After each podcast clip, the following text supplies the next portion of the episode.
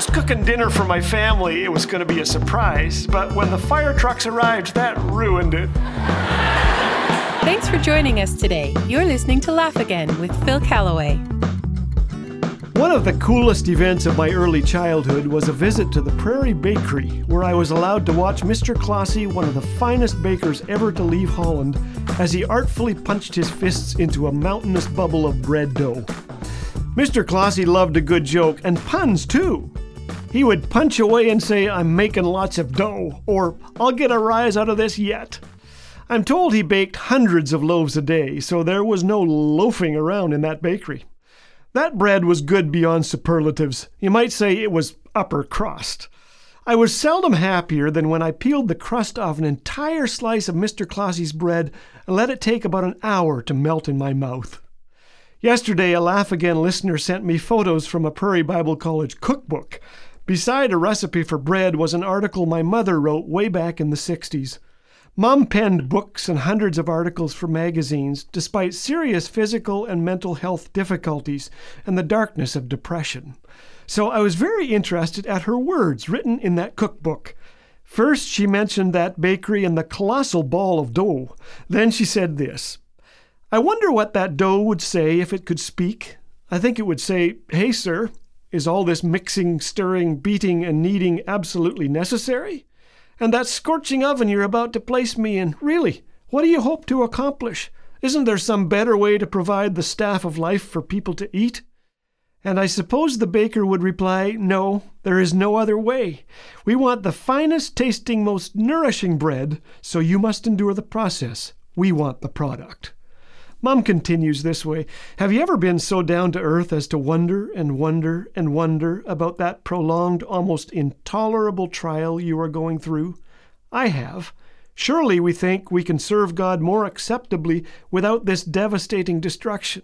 But think again about the making of bread. Wheat is ground into flour. Then come water and yeast and the long mixing process. At last, from a scorching oven comes the nourishing loaf but not always. One day, Jesus miraculously provided enough bread and fish for 5,000 men and the women and children with them.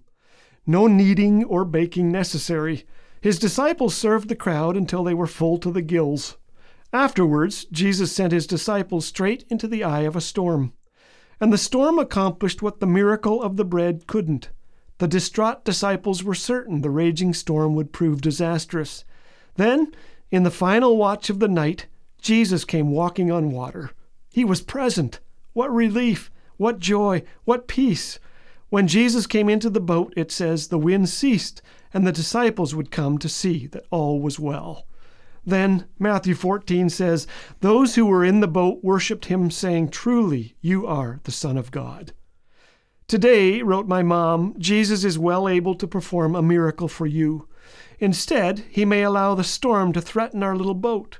Then, when the darkness is unbearable, we too will see him coming to us, walking on our troubled sea. We then learn to worship him lovingly and loyally, not only for what he can do for us, but for who and what he is. Those timeless words, written 55 years ago by a mama who is facing raging storms and dark valleys, are a comfort to me, and I hope to you as well. As Elisabeth Elliot said, suffering is never for nothing. God bless you, my friend. And now I think I'll rip the crust off a slice of my wife's bread and let it melt in my mouth.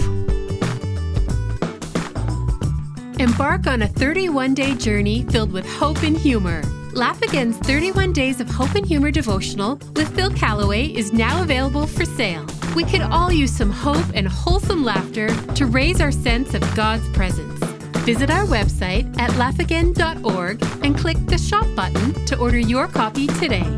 Laugh Again, truth bringing laughter to life.